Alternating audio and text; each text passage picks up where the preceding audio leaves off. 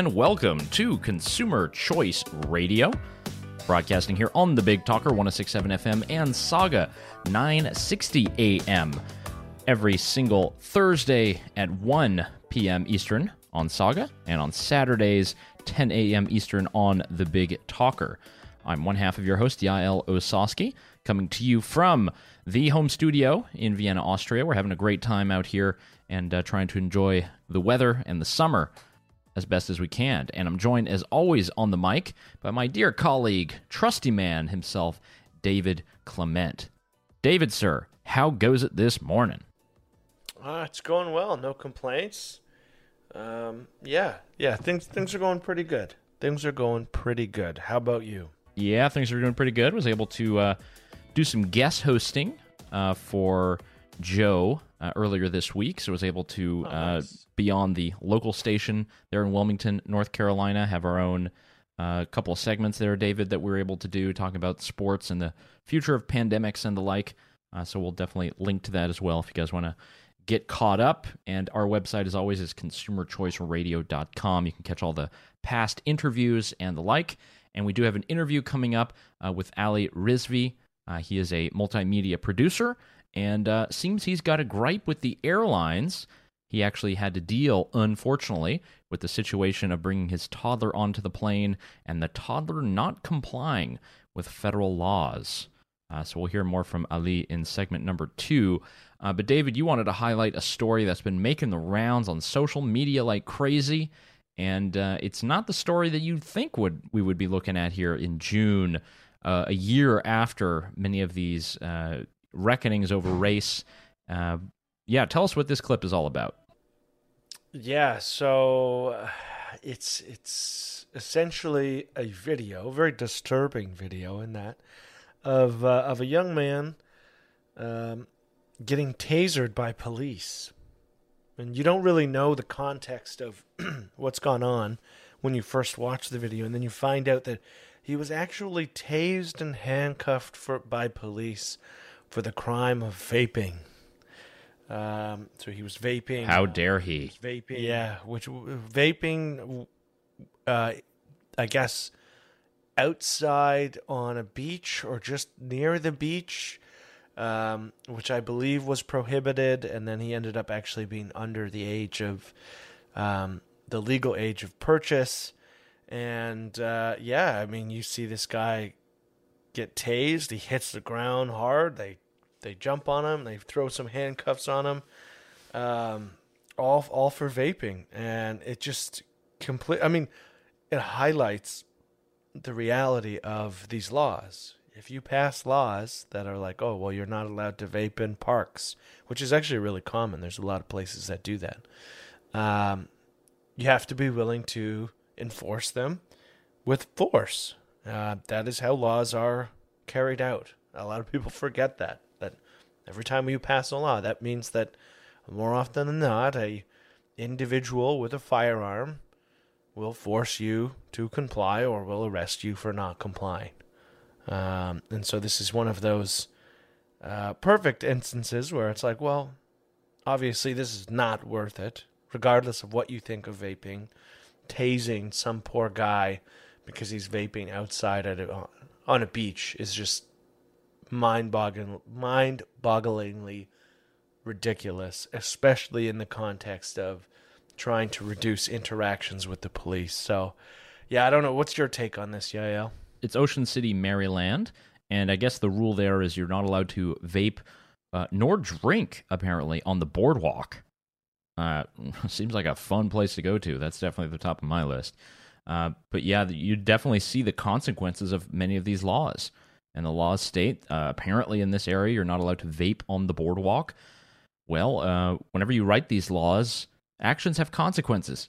so if the police, and in this circumstance, I mean, the number of police that we had, and the only reason we know this and we have a good telling of it is because it is on video. So we once again have to thank our, our technological overlords uh, for providing with this this technology and the culture that we have of sharing this stuff after it happens. But it's a group of I don't know what six police officers that take this guy down, then tase them. Um, other videos that were from the same weekend of people who also uh, were vaping on the boardwalk, being arrested, handcuffed. I mean, what do you expect is going to happen? And I think this is one of those circumstances where something that we talk a lot about, David, uh, talking about vaping and talking about the bad consequences of various laws and rules, uh, actually kind of petered out a little bit into the mainstream. And people were able to see yeah. that, you know what, actually, these are not good laws to have on the books because it's not just, you know, some complicated procedure. There are human beings on the other side of these laws. Yeah, it's like, did we forget who Eric Garner was? Like, do we all do we all just have collective amnesia, and and forget that he was killed essentially for the crime of selling single cigarettes outside of a store?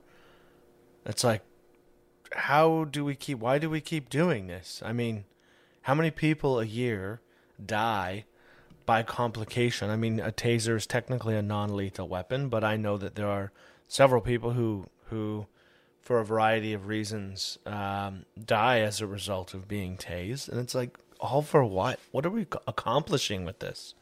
Better health, um, better public health, David. My... yeah, yeah, yeah. Certain, not certainly not for that guy. um, yeah, I don't. It's that's it. Just leaves me really scratching my head at why why people think any of this is a good idea. So, uh, speaking of uh, scratching things, uh, whether you're scratching your head or you're scratching your beard, uh, I wanted to bring a clip to the table, David. I don't know if you're going to be prepared for this one. I think you have seen it. Uh, I wanted to bring up a clip of Jon Stewart having to do with uh, our coronavirus. All right, let's hear it. All right, let's go ahead and play this clip. This is going to be from uh, the Stephen Colbert program. Um, I don't watch this because it's on uh, far too late for my taste. Uh, but this is the Late Night with Stephen Colbert show. Apparently, the first one that they've had in person uh, in a long time. But this is Jon Stewart who's on the program, and he brings up some great points. I, I, and I honestly mean this. I think we owe a great debt of gratitude to science. Science has, in many ways, helped ease uh, the suffering of this pandemic, uh, uh which was more than likely caused by science.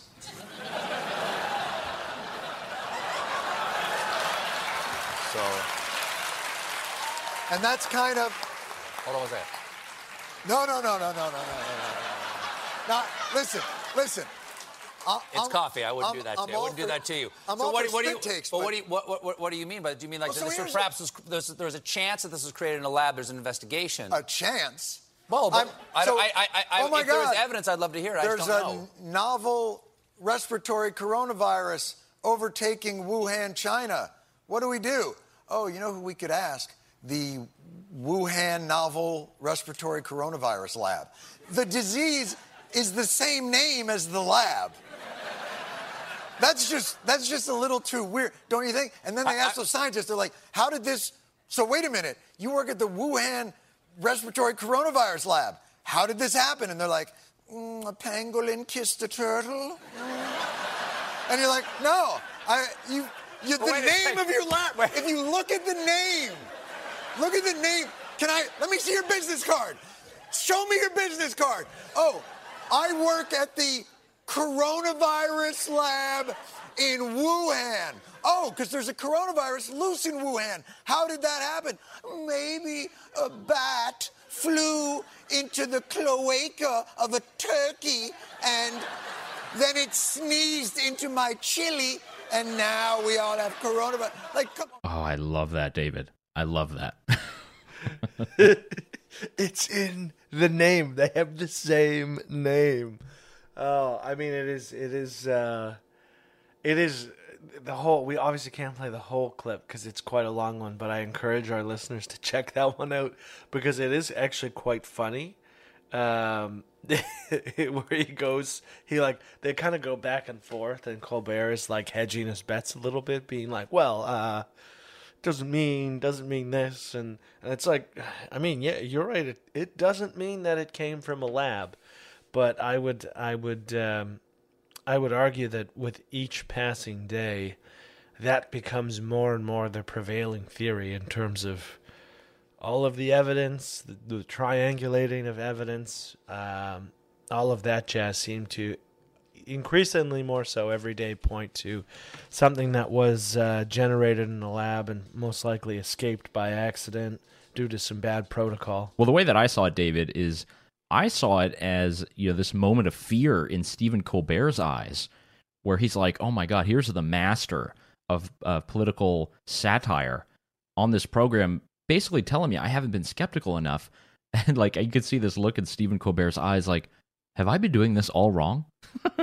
Have I, for the last decade, been Yeah. been too much in the camp uh, with the partisans and haven't really looked at this like a comedian? Have I been not funny? What am I doing here? How did I get here? Have I been? Have am I not funny anymore? Um, I I mean, yeah. It just it, it- there was a level of uncomfortableness where he was like, "Oh, I don't know if I really want like this to be. I don't know if I really want this to be what we're talking about." And then it just dominates the segment, and then it goes viral. Um, which is what are my buddies going to think? You know, the political advisors. What are what are all the executives going to think? They thought I was on their team and on their side. I'm I'm letting him come on here and question the narrative. Oh no! Yeah, uh, I mean, it's hilarious because like even I think just late this week, there was an op-ed put out by the Washington Post about the lab leak theory, and it's still very much like, well, I'm agnostic to this. We don't really know. Like we're still searching for the evidence, and it's like the people who were very certain about the previous narrative all of a sudden have healthy skepticism. Um, it just strikes me as incredibly like they just don't want it to be true. And yeah, I, you know what? We don't know if it's true, but like I said, every day it just seems like more and more evidence piles on that this is probably um, what happened. And obviously, it would sure explain a lot in terms of what the cover up was and why there was such resistance to the WHO's team going in and investigating and um, all of that jazz. So, I mean, we'll see how this one plays out, but um, I do feel like there are going to be some very high profile folks with some egg on their face at the end of this when when things do uh, come out in the wash. We see what uh, we see what the reality of the situation is, and then it'll look like there were maybe some folks who who bit on the early narrative a little too hard. it's in the name. Yeah, and I I definitely would. I'd love to see a lot more comedy like this. Uh, that's why you know I loved Jon Stewart growing up. I watched a lot of it. Daily Show was one of my favorite shows and programs. I tune in. It just seems as if he operated on a different level than many, I would say, contemporary um, comedians who tend to do politics. So I really did love uh, him coming on the program. I mean, that is just spectacular. Stephen Colbert getting hit in the face with what satire used to be. And uh, no more hashtag resistance. It's, it's actually like, did you guys not take note as to how insane and crazy this entire coincidence was? Apparently not. Oh yeah. So we have we have much more to come on Consumer Choice Radio. Uh, interview coming up with Ali Rizvi. He'll be telling us about his experience getting booted off the plane uh, with his small toddler who would not don the mask. Plenty more to come here on Consumer Choice Radio. Keep tuning in, and uh, we'll be right back after this.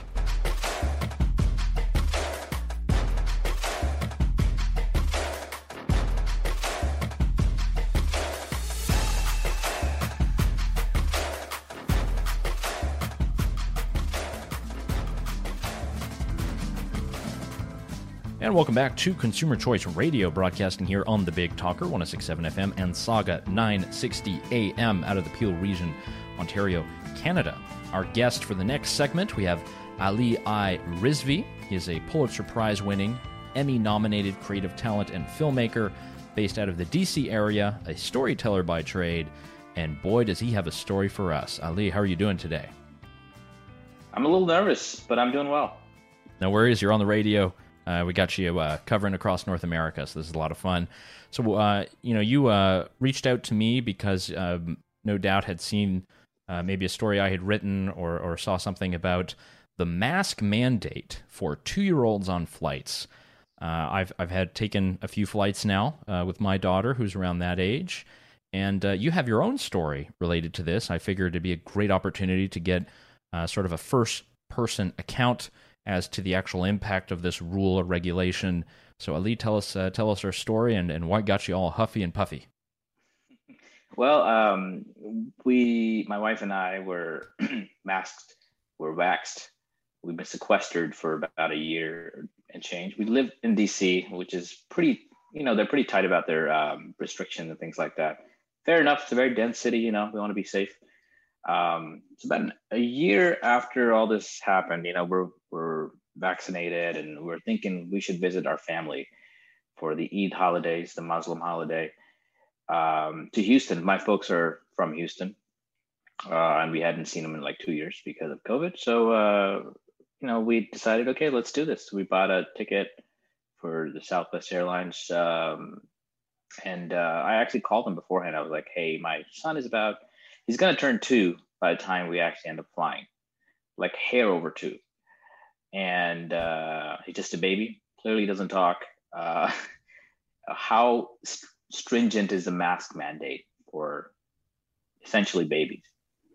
And they read me a little discrim- disclaimer about, like, hey, what their policy is everybody over two has to mask. But he said, I don't, and quote, I'm quoting him, this person, that they, he's not sure that they are actually enforcing it on little kids. I was like, okay, great. Um, with that in mind, we packed up. Uh, my wife and I, you know, it takes, as you know, if you have an infant or a toddler with you or a baby, it takes weeks of like planning to kind of get to the point of travel.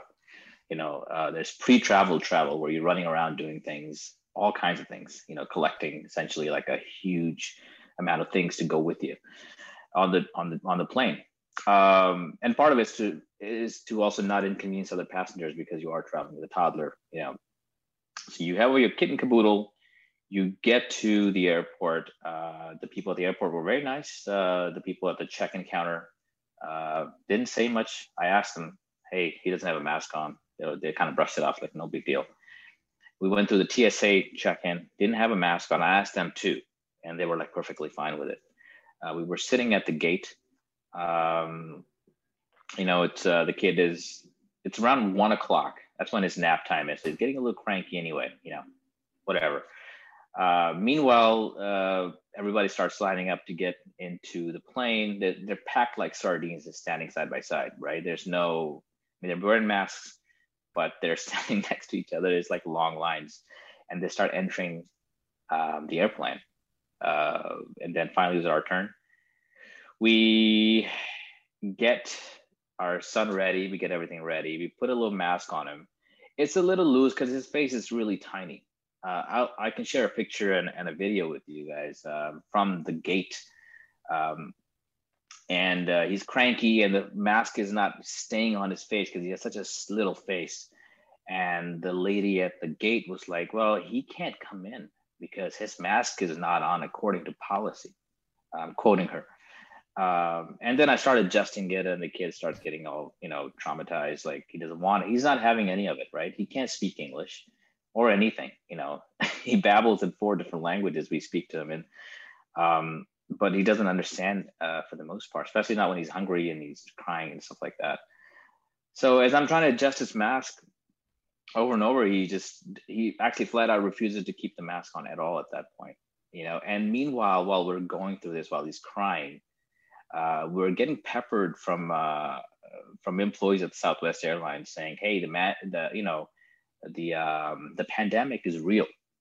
Like i never prompted any of this like the pandemic is real and then there's a policy one of the managers came over and started reading me policies about like you know the same things that the southwest airlines um, person on the phone told me about right? Uh, it was not helpful. I don't think they were equipped to deal with people like us. Uh, what i should have done is taken out a camera started recorded the whole thing just like people do annoying people do on airplanes and airlines you know and outside in public i didn't do that it's just something I just didn't do. I was trying to focus on. My wife and I were focusing on the kid. And by the time we finally get the mask back on him, uh, the lady at the gate basically yells at her at, at us saying, "Hey, train your kid baby next time. It's easier that way." And then he closes the door to the gate, and then and then the plane leaves, basically. Um, and you know that was I didn't pay too much attention to it. I'm wary of making scenes in the airport. Uh, just another uh, tangent on the side. You know, I, I have issues at the airport. I'm a brown guy. I, I'm a journalist, so I travel a lot, sometimes all over the world. So I've been on these lists where, you know, so I, I try not to make a scene as much as I can. So I didn't think too much of it. I was just focusing on the kid. And these things hit me later on, like, hey, they said this, they said that. My wife was super angry and she was sort of arguing with them at one point afterwards. But by the time they slammed the door and then they left, uh, we realized they took all our luggage, including the the chair, the, the car seat for the baby. Now, how do you go home after the car seat for the baby is gone? Like, there's no legal way for you to get home. Um, and we didn't even know if the if our stuff had come out of the plane or not. We were waiting there. There was really nobody there at the at the uh, at the lounge. Uh, we ended up spending about an hour and a half at the airport, uh, just trying to figure out, get some answers. Uh, finally, somebody told us the plane has left, and nothing had come back out of the plane. So yeah, we called a friend. Uh, they showed up. At this point, it's not two hours. We finally get into the car. There's no car seat.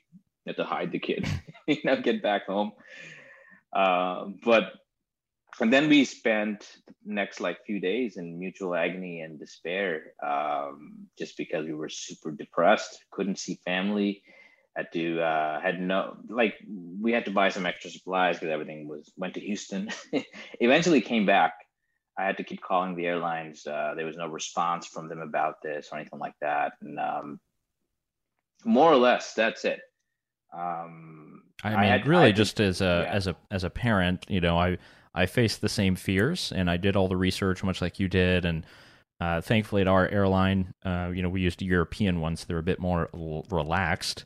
Uh, but this sh- kind of shows the human impact of many of these regulations, which, um, as you mentioned, both vaccinated, both masked, and uh, a two-year-old child. I mean, nowhere else in the world is the regulation that two-year-olds have to wear masks anywhere. I mean, uh, not even for for airplanes. And I mean, just just to show all the issues it caused you, you know, for one day, this policy. And there's questions of whether or not two year olds are cognitively developed enough to like understand the command and the require it's very formal language but the command and the requirement and the consequences and so you're like the the the expectation is that a 2 year old has the the cognitive ability more of like a four or five year old where they can understand like this is the rule i have to do this these are the consequences. It's like how do you how do you enforce i mean it's it's a bit rich for the airline employee to be like maybe you should train your child better as if like that's yeah like a tsa agent how about that? Yeah. Uh, so ali one point to, to make on that is you know you, you kind of saw the the impact on you uh, we know what the risk is to particularly toddlers uh, when it comes to COVID. Uh, the pandemic is real, don't you know? Uh, what, you know, what does this make you think though about? Because um, again, I have no reason to doubt that you're skeptical of any measures, that you're skeptical of anything that the government has done in the name of public health. Uh, but you know, this kind of impact and seeing how it's affected you and your family. Uh, you know, what do you think of? You know how these policies are crafted, and and do you think they take enough consideration in mind about how it actually might impact you know our daily lives. I mean i don't know if i'm quite qualified to answer that but i'll tell you this this is obviously my personal opinion on the matter right? Um, the united states especially has a history of getting caught with their pants down every time some major disaster hits right? And their response is often often inadequate. I mean take 9-11 you know it's a sweeping sort of like the patriot act that was a response to 9-11 i mean it, i don't know how much of an effect it did uh, made like in terms of like making us feel secure you know in the us or around the world. Um, and then the pandemic you know you have a mask mandate for two year old they're 24 month old babies right? And and and mind you if you go to the cdc website my wife is an attorney so she actually read all the shenanigans they have to offer on the cdc's website regarding these kids so if you're under two, it's actually almost illegal for you to put a mask on a baby because it's a it's a suffocation hazard. it specifically states that. But right after two o'clock, you're treated as an anti-masker conspiracy theorist if you don't put it on as per their policies, you know. So I don't know. It's just it's just all I know is it's very frustrating, you know, um, to to sort of to do I, I'm having trouble articulating it, but like because mostly because I'm a little bit angry still, I realize from like this ordeal. But you know, we we've done everything that they've asked us. We've done everything, you know, and then we have to go through this while while at the same time people are packed like sardines waiting to get into the airplane and then everybody takes their masks off collectively when they're eating and drinking on the plane you know so like what is the point of making a little baby go through all that uh, when you're not you know uh, the policies are not even?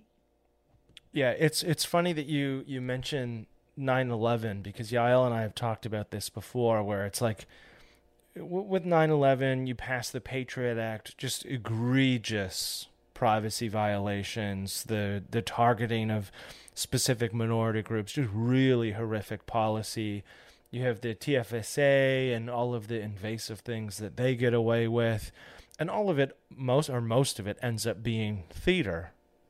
It's it's it was security theater, and it sounds like what you're describing. I mean, you kind of roll your eyes hearing the fact that people collectively remove their masks to eat, which just raises like if if it were if if it were so important that a two year old was really required to wear a mask, you wouldn't allow anybody to eat or drink. That would be that would be the the consistent policy. And so it just highlights a little more of this theater. And I mean, I'm I'm uh, on board with with if if the airlines want to mandate masks for adults and children over a certain age where they can understand and all of those rules, I think it's appropriate. I mean, we have a as as the flight attendant said, COVID is real. It is in fact real. We know that. Um, but at the same time, you have to be enacting policies that are actually effective and not undermining them with all of the other things that you're doing, which obviously that would be the example of food. So it just it does feel like you kind of collectively have a moment afterwards and you're like this doesn't make any sense. This is just way over the top. It feels like it as a parent. I don't know what the answer is, you know. I I don't know, but it's that's not it. I know that. I know that. Yeah, that's definitely true. I mean, there's the the impact on that. It's as if no one who crafted this rule, who had a hand on it, whether at the CDC or in the Joe Biden administration, um, has ever had a toddler or has ever met one. Uh, maybe they think they don't exist. but the you know the rest of us we, we have to deal with this and uh, traveling is, is stressful enough uh, but to, to see it go this far is is really problematic and uh, at least for um, many people who are you know just now getting out and traveling, you know, to have to deal with this and it to be different in other countries. And I think in throughout the, the pandemic, a lot of the measures are just different depending on what state you're in, what country you're in. Uh, if it's 11 p.m. Uh, when the virus comes out or when, whenever, uh, it's, it's, it's very confusing uh, for a lot of people. So, so stay tuned in here to Consumer Choice Radio, broadcasting on Saga 960 and the Big Talker 1067 FM. We're going to go to a quick break. And uh, we'll be back with Ali to have a bit more on this story. Uh, unbelievable that this stuff is happening, but uh, you know, it's the pandemic age. Uh, keep listening here. Uh, we'll be right back after these messages.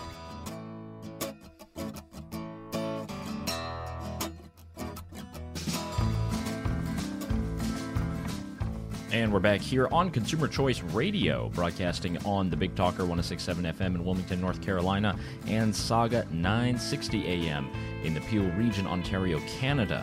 I want to give more of a word to Ali. I think uh, Ali has given us some great insight, and uh, let's ask him another question here because I think the, this has been a great segment. So, closing thoughts, uh, Ali. I mean, after all of this incident, uh, you know, how does this kind of, how does this perhaps inspire you in a positive way? Uh, or, or kind of what do you take about, you know, the next step for you and your family or perhaps your creative work as well? Uh, you know, one more thing they mentioned to me uh, while at the airport, among other things they have peppered at me, was I need to find an alternative mode of transport to get to my next destination.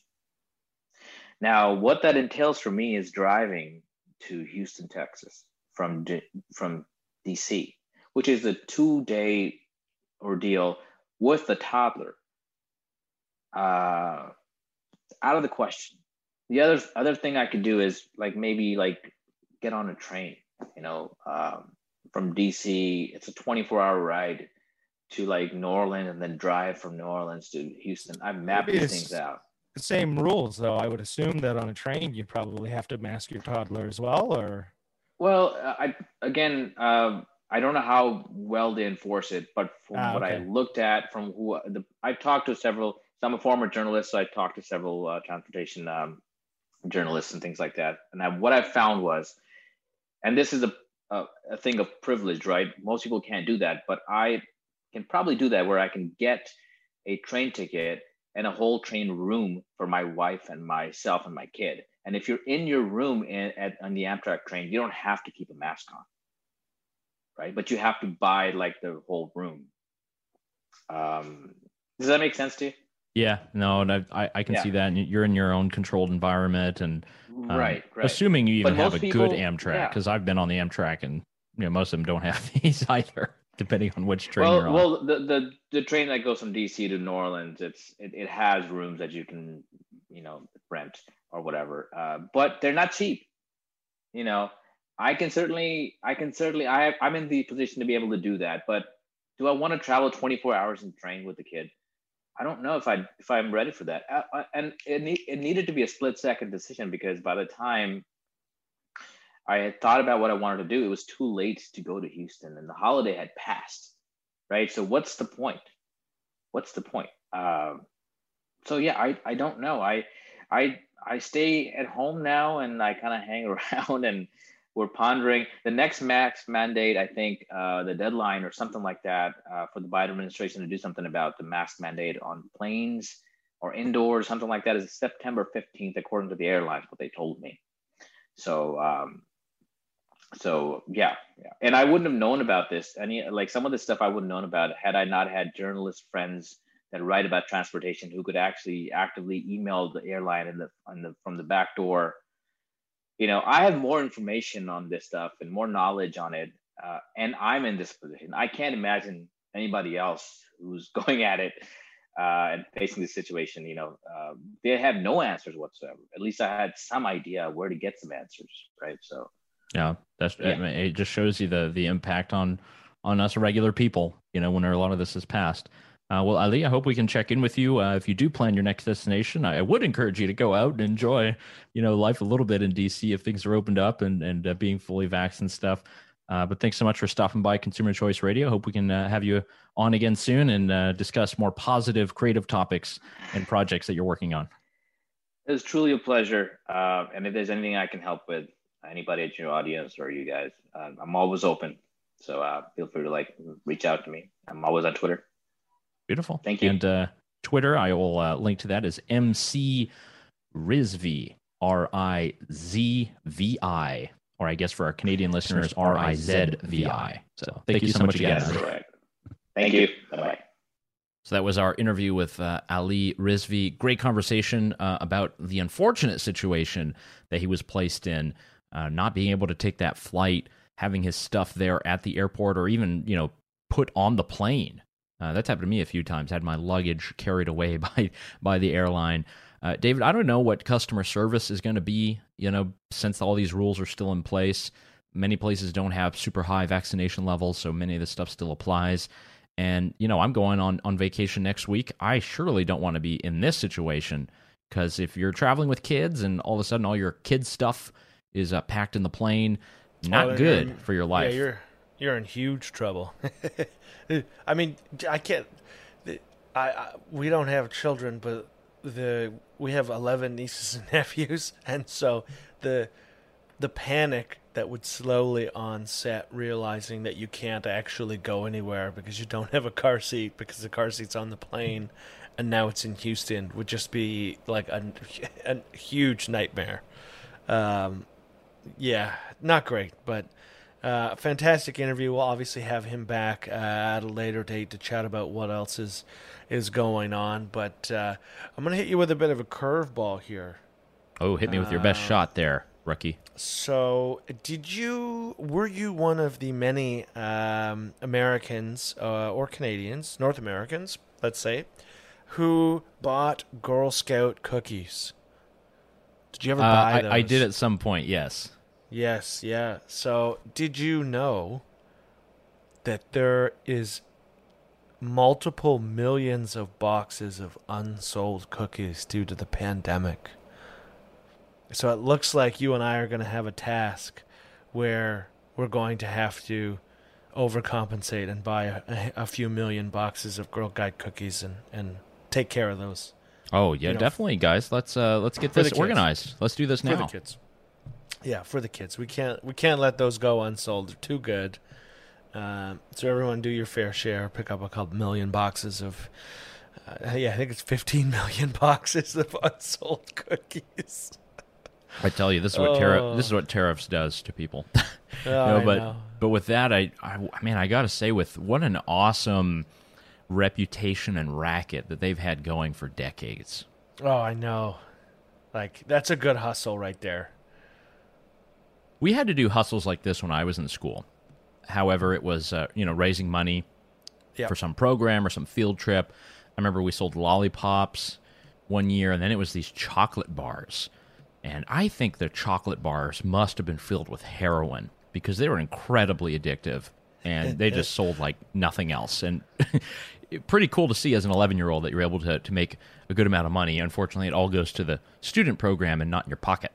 And and they're not cheap either. They're like four dollar chocolate bars, or like you get the, you ever get offered those chocolate almonds? They're delicious, but there's like eight of them in a box, and you paid three fifty for it. And it's like, what? This? I just got ripped off by an eight year old in the Walmart parking lot selling almonds. Uh, just wait till you have to buy diapers. It's much the same. Yeah, Uh, yeah, David. Another thing that I, I've seen come across the transom, and I I don't remember if we talked about it last week, uh, but we have. Um, actually, we didn't because I think we had Jerry Buting on. But we're talking about uh, Bitcoin as a national currency. Oh yes, Big This is something that is now implemented in the nation of El Salvador, a Central American country. They usually use the U.S. dollar, but they have now made Bitcoin legal tender. Uh, this has really caused a more of a storm, I think, on Bitcoin Twitter. Um, The price has not rocketed up. I think it's back over forty thousand U.S., uh, which is good for us alternative investors. Um, but yeah, what do you think of this? This kind of idea of using these cryptocurrencies, digital currencies, as, as something that is accepted as legal tender. I mean, uh, way to go for uh, the people in El Salvador. It's definitely a first move advantage. Yeah, it's interesting because uh, if it's legal tender, um, my understanding is that it's it's not treated as an investment. Then it's just treated as dollars.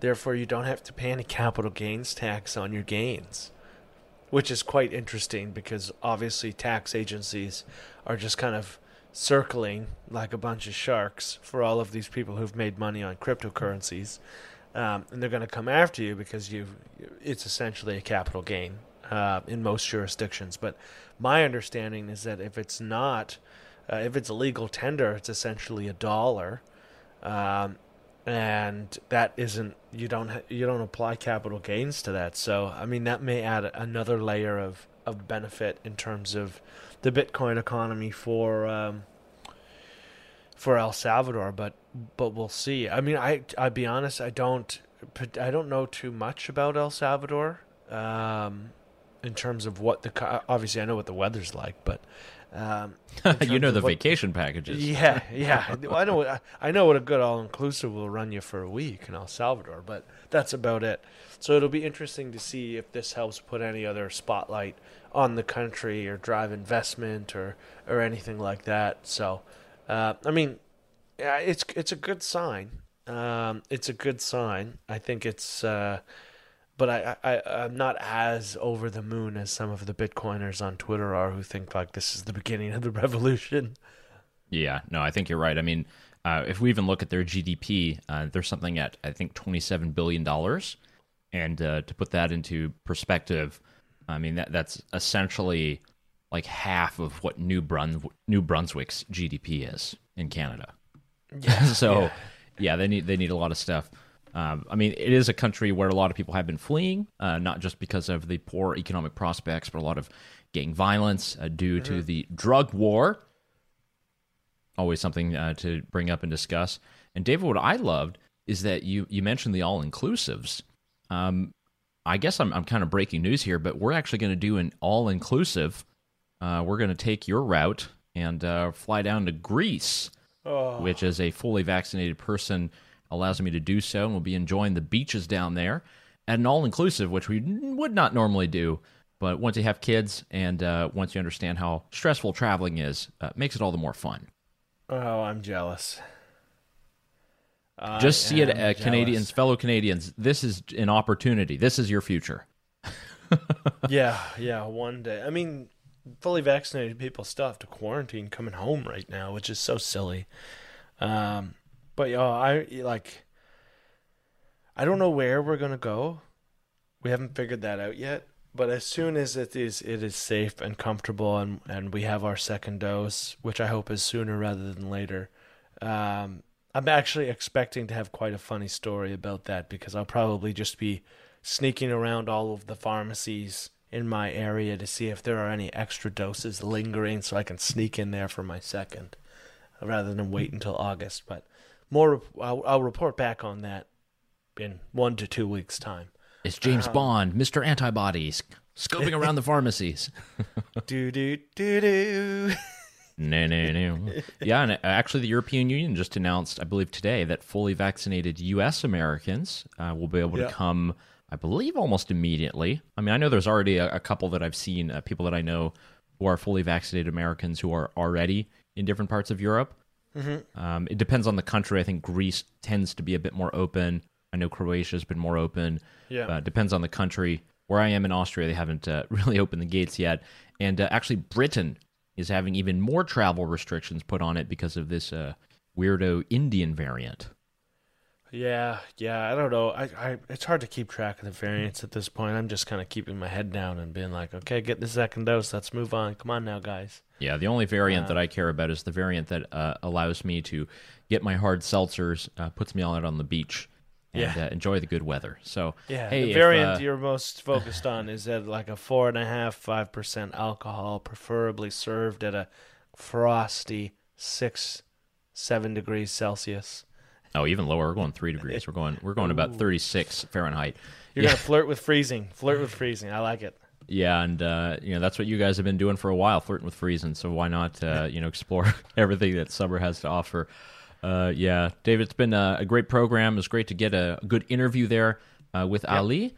Um, again, I wanted to highlight the interview that we did last week with Jerry Buting, uh, the attorney from Making a Murderer. That was great. We got a lot of great feedback. Uh, thanks for that, and uh, look forward to a couple of good interviews here coming up. David, anything that uh, anything you want to throw at me as a curveball of, of people you'd like to get on the show or an angle we want to take?